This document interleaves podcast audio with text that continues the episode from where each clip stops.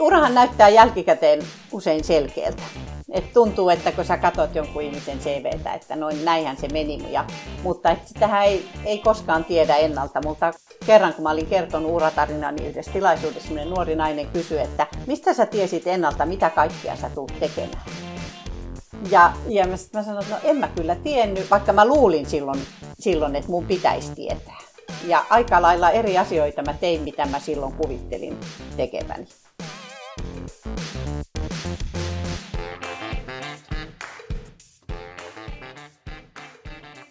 Moikka! Ja tervetuloa Oppimisen psykologia podcastin pariin. Mä olen oppimisen psykologi Hanna Siifeen ja tänään mulla on vieraana Inkeri Ruuska ja me jutellaan moniosaamisesta. Tervetuloa mukaan podcastiin Inkeri. Kiitos Hanna, on tosi iso ilo olla mukana. Tosi kiva kun oot. Sulla on mielenkiintoinen tausta. Sä oot työpsykologiasta väitellyt tohtori, teet myös business coachin hommia ja sulta on nyt ilmestynyt uunituore kirja Moniosaamisen renesanssi, opas työelämän edelläkävijöille. Niin on tosi mielenkiintoista päästä juttelemaan ja syventyä sun ajatuksiin tästä moniosaamisen teemasta.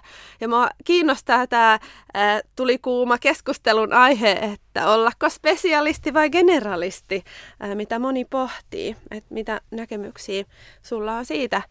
Mutta ihan ekana mä haluaisin kysyä sulta, että, että miten uteliaisuus näkyy sun elämässä ja mitä se tarkoittaa sulle?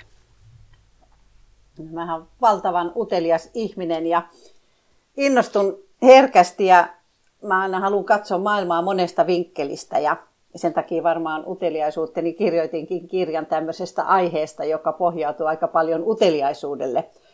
Ja mua erityisesti niin uteliaisuus näkyy mulla, mä kiinnostaa ihmiset ja ihmisten tarinat ja siksi mä myös tämän kirjan tein sillä tavalla, että mä lähdin haastattelemaan ihmisiä. Ja se oli ihan valtavan mielenkiintoista ja mua kiinnostaa sillä tavalla erilaiset tavat elää ja katsoa maailmaa.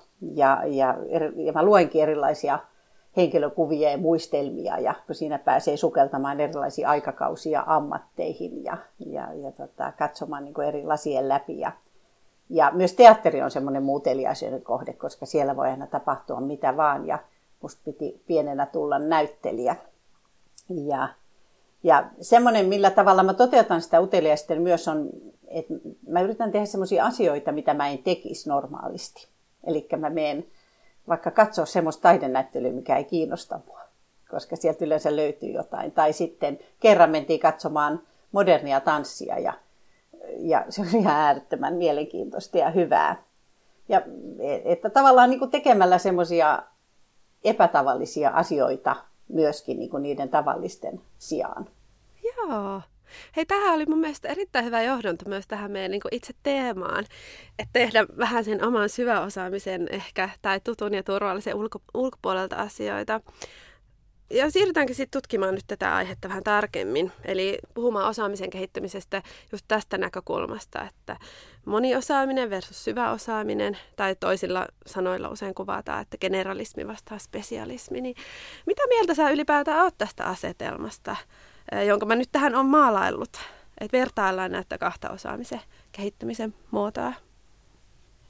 Meillä on työelämässä tyypillisesti niitä verrattu, koska meillä on niin arvostettu semmoista syväosaamista. Ja että tavallaan niin ajatellaan, että haetaan aina alan parasta asiantuntijaa. Mutta sitten kun on paljon tällaisia ihmisiä, jotka kokee itsensä moniosaajiksi ja tekee monenlaisia asioita, niin tavallaan he, he kokee sitten ehkä olonsa vähän tuskalliseksi välillä tämmöisessä maailmassa, missä pitää osata jotain syvää. Mä jotenkin näen, että tämä ei ole semmoinen joko tai asetelma, että olisi vain syväosia tai olisi vain moniosaajia, koska hyvin harva, harvalla on enää sellaista syväosaamista, jolla pelkästään pärjää. Toki meillä on sellaisia, varsinkin vaikka lääketieteen alalta, niin me halutaan, kaikki haluaa sellaisen kirurgin leikkaamaan meidän olkapäät, joka leikkaa vain olkapäitä eikä tee mitään muuta. Mutta mä tavallisessa vaivassa me ei mennä hänen luokseen, vaan me mennään sitten vaikka työterveyslääkärin tai yleislääkärin luokse. Niin tota, mutta et sitten vaikka sä olisit pelkästään, olisit niin moniosaaja, niin, niin sekään, sä et voi pelkästään generalistin taidoilla pärjätä. Eli että jos mä sanoin, että ei ole niin kuin harva pystyy olemaan syvä osaaja pelkästään, niin, niin myöskin, myöskin pelkillä generalistin taidolla ei pitkälle, pitkälle pötki. Että myöskin moniosaaja tarvii jonkun oman syvän ytimen tai semmoisen punaisen langan, missä, mit, mitä tekee. Mutta et moniosaajuushan voi näyttäytyä tosi monella tavalla, joka sekoittaa tätä, tätä sun syvä, syvä ja moniosaaja niin kuin, tavallaan tämmöistä kahtiajakoa tai erottelua, että sähän voit olla moniosaaja sun omalla alalla, jos sä oot vaikka esimerkkinä vaikka henkilöstöasiantuntija. Että sä oot niin kuin, sitä, semmoista pidetään, että hän on niin kuin tota, syvä osaaja henkilöstöosaamisessa. Mutta siihen voi kehittää myös niin kuin moniosaamisen sen ympärille. Että kun kaikki osaa ne perusasiat, niin sit sä kehitätkin, kehitätkin erilaista moniosaamista, että sulla on niin kuin muita, muita HR-aloja, mitä sä liität siihen. No miten sitten ajatteletko, että kannattaako ennemmin tavoitella tämmöistä uniikkiutta, eli se, sitä, että sulla on jotain osaamista, jota muilla ei ehkä ole, kuin sitä, että osaa jonkin asian niin kuin tosi hyvin. Eli että ei periaatteessa tarvitse olla edes erityisen hyvä, mutta että jollain tapaa ää, erityinen. Esimerkiksi jonkun osaamiskombon kautta vaikka. Joo, nämä osaamiskombot on mielenkiintoisia. Sillä tavallahan voi kehittyä kehittyä uniikiksi, uniikiksi, kun pystyy panemaan erilaisia osaamisia yhteen. Tästä on hyvä esimerkki semmoinen tätä Dilbert-sarjakuva, sarjakuvan piirtäjä Scott Adams, joka, joka tämmöistä maailmankuuluu sarjakuvaa piirtää, niin hän, on, hän puhuu sillä tavalla kykyjen pinoamisesta, talent stacking. Eli hän on kuvannut sitä omaa prosessiaan sillä tavalla, että hän ei ole missään maailman paras siinä niin kuin niissä osatekijöissä, mitä hän tekee, vaan sitten kun ne pannaan yhteen, niin hän on, niissä hän on maailman paras. Just vähän tota, mitä sä varmaan haet tuolla kombolla, että hän sanoi, että hän ei ole kaupungin hauskin mies, eikä hän ole ihan kummonen piirtäjäkään, mutta, tota, mutta riittävän hyvä. Sitten hänellä on ainutlaatuista bisnisosaamista. Ja sitten kun hän panee ne yhteen kaikki, kaikki niin siitä tulee sitten tämmöinen ainutlaatuinen humoristinen bisnissarjakuva. Joo, ja mä luulen, että toi voi olla aika huentavakin ajatus monelle. Että et se on se yhdistelmä sellainen, joka toimii ja on hyödyllinen, että ei välttämättä susta tarvitse tulla huippu, koska harvalle välttämättä se työ edes on sellainen, että sä haluaisit niinku panostaa siihen niin paljon, että sä oot niinku maailman paras jossain, vaan että, että se olisi riittävän hyvä, että sä pääsit tekemään mielekästä tota, työtä. No ehkä vielä voitaisiin pureutua tähän niinku sun kirjankin niin perusajatukseen. Kerro vähän siitä, että mihin tarpeeseen se syntyi. Miten sä päädyit kirjoittamaan moniosaajan renesanssista? No varmaan niin isossa kuvassa se tarve syntyi siitä, että työelämä on murroksessa ja työn tekemisen tavat muuttuu. Ja me tullaan ansaitsemaan elantomme aika lailla eri tavalla tulevaisuudessa kuin, kuin mitä me tehdään nyt. Mutta niin kuin yksilön kannalta tarve, tarve mä näin, näin sellaisen, että, että tota, kun ihmiset haluaa tehdä monia asioita, haluaa kehittyä monessa, ei halua keskittyä vain siihen yhteen syväosaamiseen. Ja, ja sellaisen työn tai uran luominen on ollut hankalampaa meidän työelämässä, koska me ollaan arvostettu sitä, sitä, sitä syväosaajaa. Niin tämmöiset ihmiset on saattanut kokea sitten olonsa epämukavaksi ja ehkä vähän semmoiseksi poukkoilijaksi tai häröilijäksi, vaikka heillä on sit sitä, kuitenkin sitä niin kuin vahvaa osaamista monella alueella. Ja jotenkin niin kuin tämmöiselle, tämmöisille ihmisille, jotka haluaa luoda itselleen tämmöisen tavanomaisesta poikkeavan monipuolisen uramaiseman, niin, niin halusin kirjoittaa kirjan. Mutta myös sitten niille ihmisille, jotka johtaa ja valmentaa näitä, näitä ihmisiä. Eli siinä mielessä, vaikka tämä on suunnattu tietyllä tavalla näille yksilöille, moniosaajille, mutta myöskin, myöskin HR-ammattilaisille, valmentajille ja esihenkilöille. Tämä sopii, tämä kirja. Mitä sä ajattelet, että millainen merkitys on oman osaamisen tunnistamisella moniosaajalle? Et esimerkiksi vaikka jos sä vaikka rakennat taloja, mä voit kokea, että se oma osaaminen liittyy tähän talon rakentamiseen – ja sitten ei välttämättä huomaa, että itse asiassa tässä on taustalla taitoja, joita mä voisin hyödyntää myös muissa ympäristöissä. Eli, eli onko tai missä määrin ää, moniosaaminen on semmoista luovempaa vanhan osaamisen soveltamista uudessa ympäristössä? No sen tunnistaminen on tietysti kaikessa osaamisessa äärimmäisen tärkeää, että sä, että sä näet, missä, mitä osaamista sulla on. Ja moniosaajalla varsinkin voi olla, että on tehnyt niin monia asioita tai haluaa niin monia asioita, että pitää, pitää lähteä hakemaan, että mistä kaikkialla se, kaikkialla se sun osaaminen on tullut. Ja silloin myöskin työn ulkopuolelta on tullut paljon semmoista, mitä, mitä sä voit hyödyntää. Ja sitten sen tunnistamisen kautta sitten pääsee sanottamaan sitä osaamista, pukemaan sen sanoiksi, mitä se on.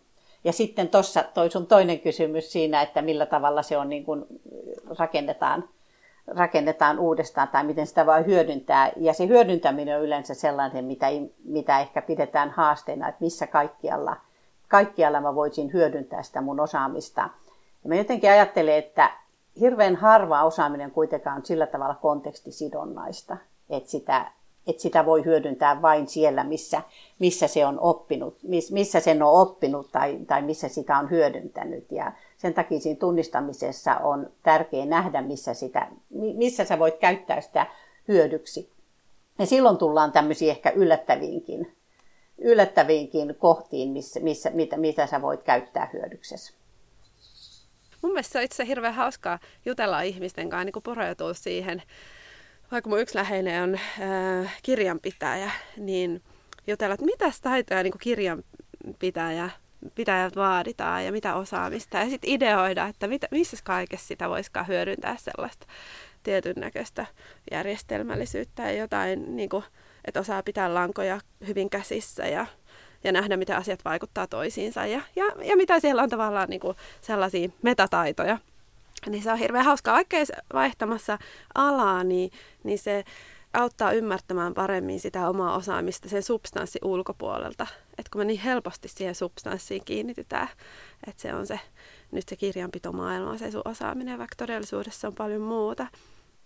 Joo, ja kyllähän tässä on tavallaan semmoista uuden aloittamista ja aloittelijan mieltä mieltä, että mitä enemmän sä aloitat uudestaan ja meet uutta kohti, niin sitä enemmän sulla kehittyy semmoinen aloittelijan mieli, että sä pystyt herkemmin soveltamaan sitä sun vanhaa uudessa, uudessa ja tavallaan käyttää sitä, sitä oppimista hyödykseen. Mm. Ja koska oppimistahan tapahtuu kaikkialla ja kaike, niin kuin kaikessa, mm. että jotenkin eihän oppiminen ole sitä, mikä tapahtuu jossain tietoisesti tietoisesti jossain koulutuksessa, että sehän, vaan että me opitaan ihan kaikessa, mitä me tehdään. Ja sen takia jotenkin siinä osaamisen tunnistamisessakin näkisi, että mitä on saanut vaikka harrastuksista, että mitä on oppinut joukkueen lajeista tai mitä on oppinut partiojohtajana. Mm. Monta kertaa, jos nuorilla ei ole työkokemusta ja sitten, sitten tota, hän kertoo, että, jo, että hän on ollut monta vuotta partiojohtajana. No mikä on parempaa johtamiskokemusta kuin partiojohtajana oleminen, että näkee sen, niin kuin sen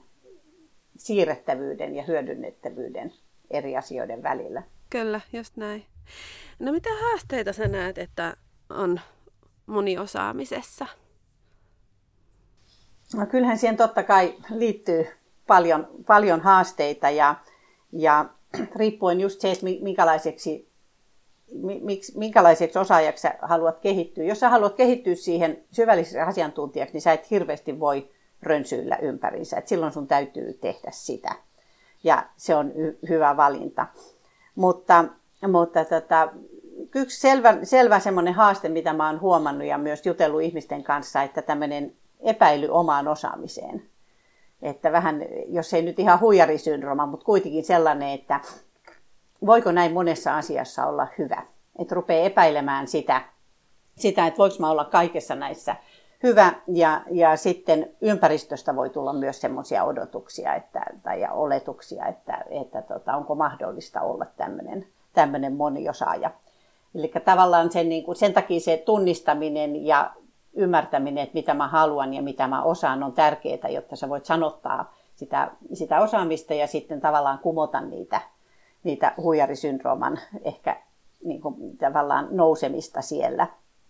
Mutta kyllä selkeästi sellainen myöskin haaste on, on ihan uupumus, uupumus ja se, että jos tekee liikaa, että niin kuin joku mun haastateltavista sanonut, sanoi, että, että tällais, tällaisen innostujan työpäivät venyy aika niin kuin herkästi. Et kun sanoo, jos sanoo liian herkästi kyllä kaikkeen ja yrittää tehdä kaikkea, että siinä joutuu niin kuin tavallisesti enemmän ehkä pitämään huolta siitä omasta palautumisestaan. ja keskittymisestä tiettyihin asioihin. Mutta sitten ehkä vielä haasteena voi olla toimista, mä jo puhuinkin toi ulkopuolisten mieli, mielipide moniosaajista. että jos, jos moniosaajaa pidetään poukkoilijana ja semmoisen vähän joka alan asiantuntijana, mutta ei minkään alan asiantuntijoina, niin se, että sä pystyt osoittamaan sen sun oman osaamisesi vaikka työhaastattelussa ja CVssä, että tämän on moni kokenut hankalaksi ja haasteelliseksi, että millä tavalla sä pystyt sen näyttämään ja to- todentamaan. Hmm. Miten sä ajattelet, että kannattaako kuinka paljon omaa osaamista kehittää sen oman kiinnostuksen perässä tai pohjalta vai miettiä strategisesti, että mitä kannattaa oppia, että mistä voisi olla vaikka hyötyä? Tuohon mä kyllä sanon, että kannattaa kehittää oman innostuksensa ja mielenkiintonsa pohj- niin kuin pohjalta. Että tavallaan mennä sitä kohti, mikä vetää puoleensa ja luottaa siihen omaan sisäiseen ääneen siitä, mistä mä oon kiinnostunut. Ja kes, niin kuin, ot, mennä se edellä jotenkin, koska kuitenkin oppiminen vaatii motivaatiota ja sitä, että se on sellaista, mistä sä innostut ja se on omakohtaista. Ja et sen takia mun mielestä semmoinen oman äänen kuuntelu siinä. Ja se voi vaatia joskus rohkeutta, koska voi olla, että se ei näytäkään ehkä hyvältä vaihtoehdolta ympäristön mielestä. Tai, tai jos on muutostilanne, niin tuntuu, että se on iso, iso riski tehdä. Ja sitten toki, kun sä oot sillä polulla, niin totta kai kannattaa miettiä strategisesti, että mitä tässä kannattaa oppia, mitä kohti kannattaa mennä, ettei se ole vaan semmoista, semmoista ha- haahuilua. Hmm. oppimisen kohteet kannattaa miettiä kiinnostuksesta käsiin, mutta sitten se arjen tekemissä pitää mukana se strateginen näkökulma. Ja tässä on semmoinen, että ihmiset pelkää, ja varsinkin nuoret pelkää usein, että jos mä teen vääriä valintoja. Että tavallaan menee se strateginen näkökulma edellä, että mille alalle työllistyy ja mitä, mitä kannattaisi tehdä. Mutta kun työelämä muuttuu koko ajan, ammatit muuttuu, urat muuttuu, niin ei todellakaan voi tehdä semmoista elämänmittaista suunnitelmaa. Niin sen takia mä aina sanon, että vääriä valintoja ei ole. Mm. Että aina voi muuttaa suuntaa, aina voi tehdä uudestaan ja kaikella mitä, mitä me tehdään, niin on merkitystä siinä meidän kehittymisessä ja oppimisessa. Joo, Joo, toi on huojentava ja tosi tärkeä viesti. Mä näen tässä paljon yhtymäkohtia uteliaisuuteen siitä näkökulmasta, että uteliaisuus on niin kuin mahtava käyttövoima oppimisessa, mutta siinä on omat haasteensa, että se saattaa saada meidät rönsyilemään ja vaihtamaan niin kuin sitä kiinnostuksen kohdetta aika nopeastikin.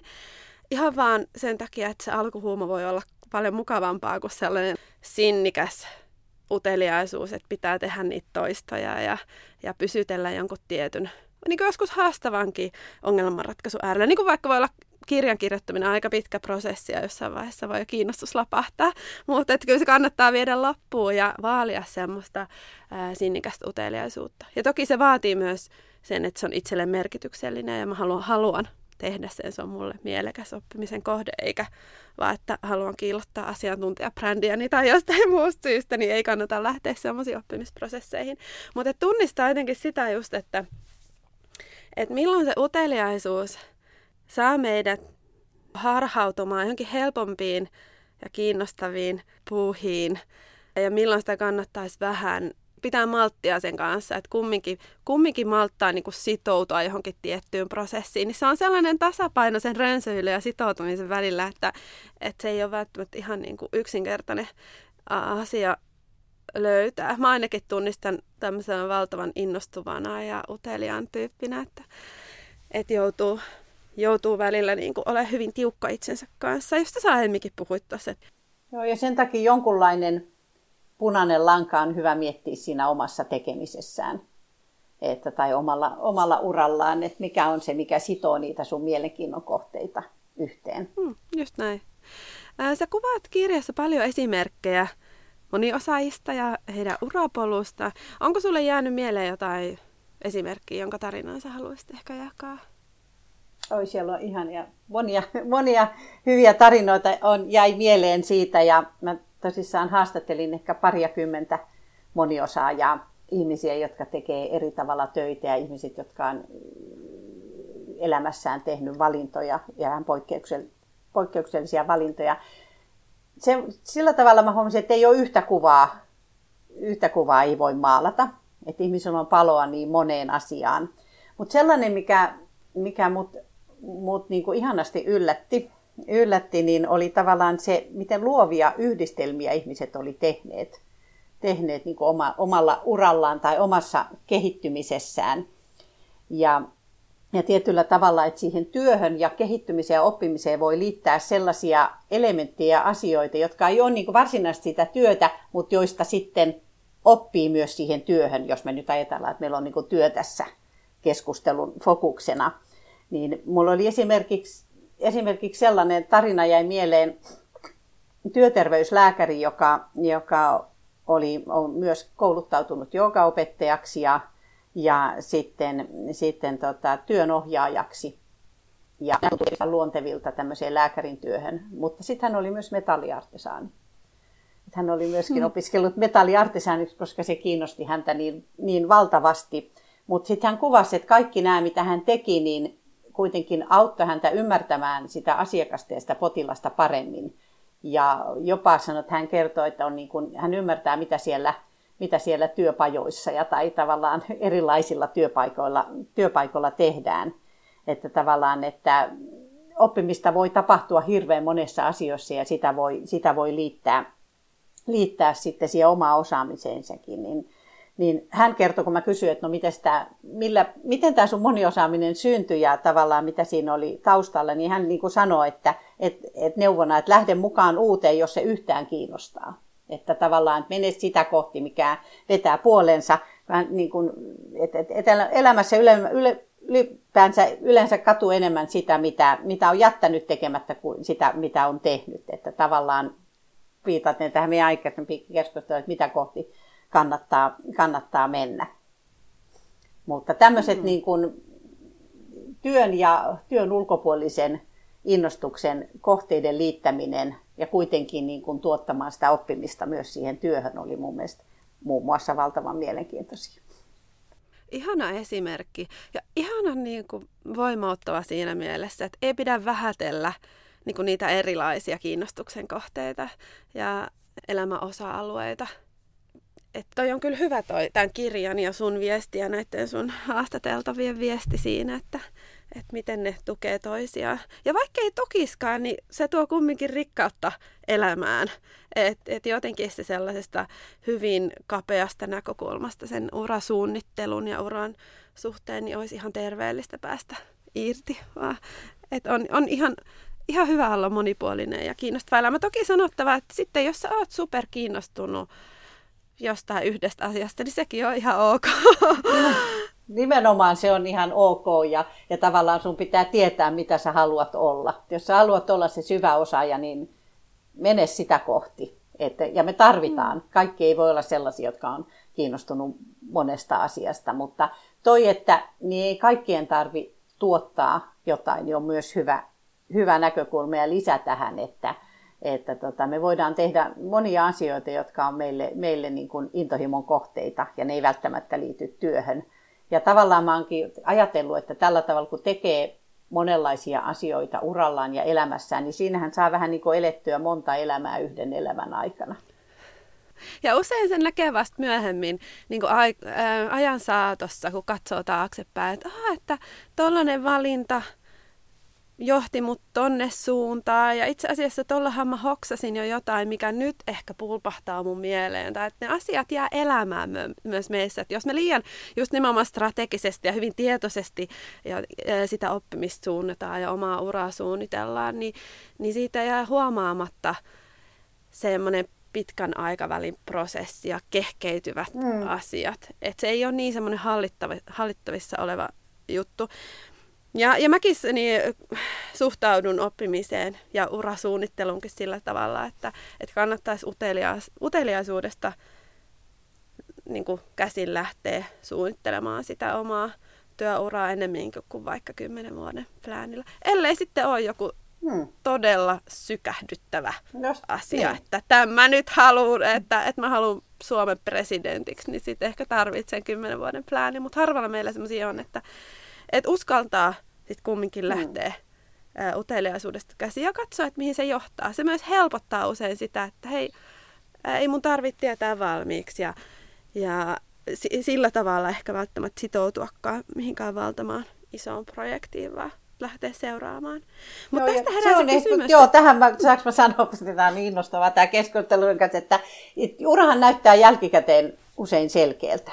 Et tuntuu, mm. että kun sä katsot jonkun ihmisen CVtä, että noin näinhän se meni. Ja, mutta että sitähän ei, ei koskaan tiedä ennalta. Mutta kerran kun mä olin kertonut uratarinani yhdessä tilaisuudessa, nuori nainen kysyi, että mistä sä tiesit ennalta, mitä kaikkia sä tuut tekemään? Ja, ja mä, mä sanoin, että no en mä kyllä tiennyt, vaikka mä luulin silloin, silloin että mun pitäisi tietää. Ja aika lailla eri asioita mä tein, mitä mä silloin kuvittelin tekeväni. Niin, ja musta on toisaalta ihanaa, että me ei tiedetä ennalta. Että se olisi aika tylsää, jos me tiedettäisiin mitä kaikkea, mihin kaikkiin tilanteisiin ja hetkiin me niin ajauduttaisiin tai päädyttäisiin, niin, niin sehän on silleen, niin kuin in, ainakin mua innostaa se mahdollisuus, että aika näyttää, mitä kaikkea tulee kauppimaan ja minkälaista työtä tulee tekemään. Mutta jos mä luulen, että kuulijoissa on, on jonkun verran myös sellaisia ihmisiä, jotka miettii, että tekisi mieli nyt ehkä vaihtaa suuntaa omalla uralla, niin mistä löytyy rohkeus tehdä se muutos? Se onkin hyvä, hyvä kysymys, koska se, niin kuin se epävarmuuden hyväksyminen ja sitten se mahdollinen epäonnistuminen on sellaisia, jotka usein estää sitä muutosta. Semmoista ajatukset, että mitäs jos mä nyt muutan ja mä epäonnistun ja mä en saa ikinä enää uutta työtä tai mä en ikinä enää pääse palaamaan siihen vanhaan tai mä en saa mun lainoja maksettua. Saa maksettua tai että siihen liittyy semmoista niin kuin, ehkä semmoista pelkoa häpeästäkin, joka estää sitä. Ja meillä on hirveän erilainen suhtautuminen muutokseen kaikilla ihmisillä, että joku menee innottuneesti kohti muutosta heti ja, heti ja joku tarvitsee aikaa, aikaa niin, niin tavallaan sitä rohkeutta voi kyllä sit hakea myöskin myöskin muilta, muilta ihmisiltä sillä tavalla tapaamalla ja haastattelemalla niitä ihmisiä, jotka on tehnyt muutoksen. Et kysymään, että miten sä oot päässyt siihen, missä sä oot, mitä mun kannattaisi tehdä. Ja sitten rakentamalla semmoisia, mitä mä kutsun henkisiksi ja taloudellisiksi turvaverkoiksi. Että, että rakentaa itselleen, itselleen sellaisia turvaverkkoja, jotka kantaa sitten yli sen muutoksen ja antaa sitä rohkeutta. Ja, ja monta kertaa se ehkä meidän läheisimmät ihmiset ei ole niitä, jotka kannustaa siihen muutokseen, koska ne haluaa ehkä usein nähdä meidät samanlaisina kuin me ollaan. Että sitten kannattaa puhua myös niin kuin lähipiirin lisäksi ja niiden luottoihmisten lisäksi myöskin, myöskin ihmisten kanssa, joilla ei ole, jotka ei ole niin läheisiä sulle, että hakee sitä, hakee sitä sieltä, että tavattoman rohkea ei tarvitse olla mun mielestä, vaikka, vaikka usein ajatellaan, että pitää hirveän rohkea. Et muutokseen voi lähteä pikkuhiljaa, voi tehdä pieniä kokeiluita, ottaa pieniä askeleita ja tavallaan kastaa varpaita veteen. Ei tarvitse hypätä sinne syvään päähän, syvään päähän heti, että jo, jollakin tavalla, tavalla aloittaa, aloittaa pienesti. Mm, joo, toi on erittäin hyvä ajatus. Ja usein se ensimmäinen askel on myös, että uskaltaa itselle edes myöntää, että haluaisi jotain muuta ja mitä se voisikaan olla. Että jos se on vaikka jotain, mistä ei ole ollenkaan niin pohjatietä, että mä haluaisin nyt vaikka alkaa myymään itse tehtyjä korvakoruja ja mä en yhtään osaa käsitöitä, niin se voi olla itsellekin aika sellainen niin kuin, va- rohkeutta vaativa asia myöntää, että hei mä haluaisin tällaista asiaa.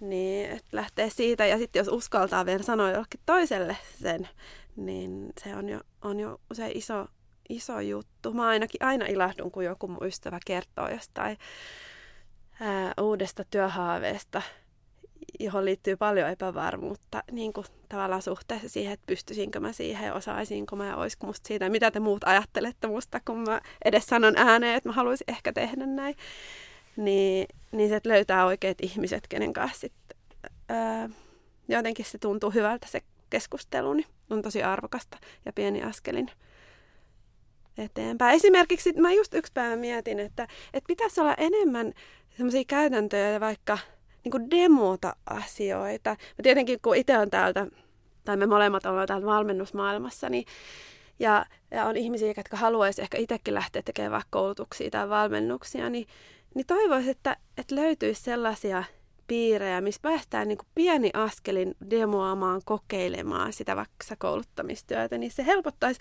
valtavasti monia ihmisiä ää, lähteä tälle tielle. Et se on aika iso askel sitten lähteä heti vaikka myymään asiakkaalle jotain omaa palvelua. Niin, niin, niin, niin nekin on semmoisia, jos löytää semmoisia kavereita, jotka on halukkaita tulemaan omiin koulutuskokeiluihin ja kelle uskaltaa sellaisen tehdä, niin, niin, niin se on ensimmäinen pieni askel.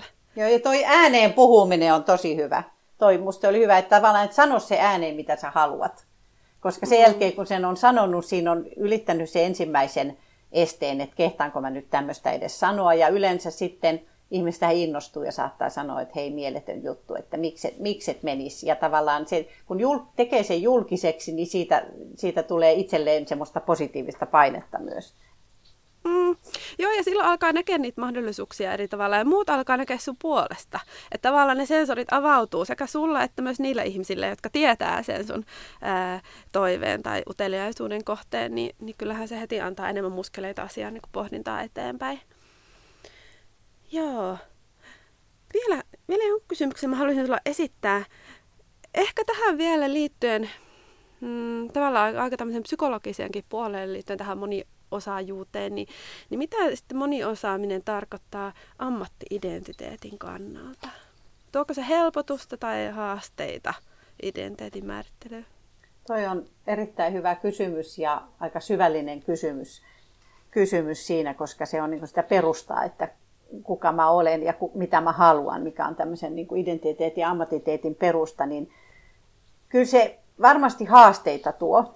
Haasteita tuo, että, että jos yleensä ammattiidentiteetti on sitä, että, että mitä, mä, mitä teen työkseni, mitä haluan tehdä ja mitä saavutan, ja mitä sitten kun sä oletkin monta ja sä haluatkin mm. tehdä monta, niin mikä on silloin se sun identiteetin, identiteetin ydin, että me ei kiinnitetäkään sitä yhteen. Ja moni on kertonut, että se on ollut tavallaan, kun on siirtynyt tällaiseen vaikka tapaan tehdä töitä, että tekee monia asioita, monenlaisia projekteja, niin että se on ollut vähän niin kuin kriisin paikkakin, kun ei ole, ei ole heti löytänyt itseään siitä, että mikä, mikä on. Että siinä mielessä semmoinen, niin kuin tämä tarvitsee identiteettiin semmoista joustoa ja joustavuutta, että se identiteetti, identiteetti muokka, muuttuu eikä, eikä sitä sidota tosissaan yhteen, ja se voi olla myös kontekstisidonnaista se identiteetti. Että tavallaan, että sä eri tilanteissa tai eh, toimit eri tavalla, että, että, tota, että sun niin kun voi, voi olla, vaikka sä et totta kai tärkeää, että sä et luovu siitä sun omasta ytimestä, että siitä ei ole kysymys, vaan että sä, sä tota, toimit eri tavalla. Ja joku on kuvannut sitä, että, että, että vaikka hän on sekä tanssiopettaja että kielenkääntäjä, hän sanoi, että hänen tanssiopettaja identiteetissä on tosi rento ja semmoinen leikittelevä, mutta sitten kielenkääntäjän identiteetti on paljon eksaktimpi ja semmoinen, semmoinen tota, asiallisempi. Ja, ja vaikka hän on se sama ihminen koko ajan, koko ajan sitten. Ja tämä identiteettihän voi olla sitten esteenä myöskin, jos sen sitoo liian, liian vahvasti yhteen.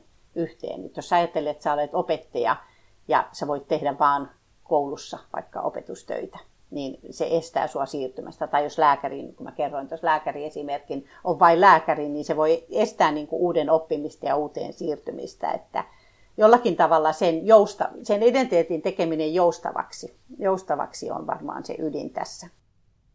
Ja toisaalta ihan niin kuin, ihanaa voi löytää itsestään erilaisia puolia, väljyyttä siihen minäkuvaan.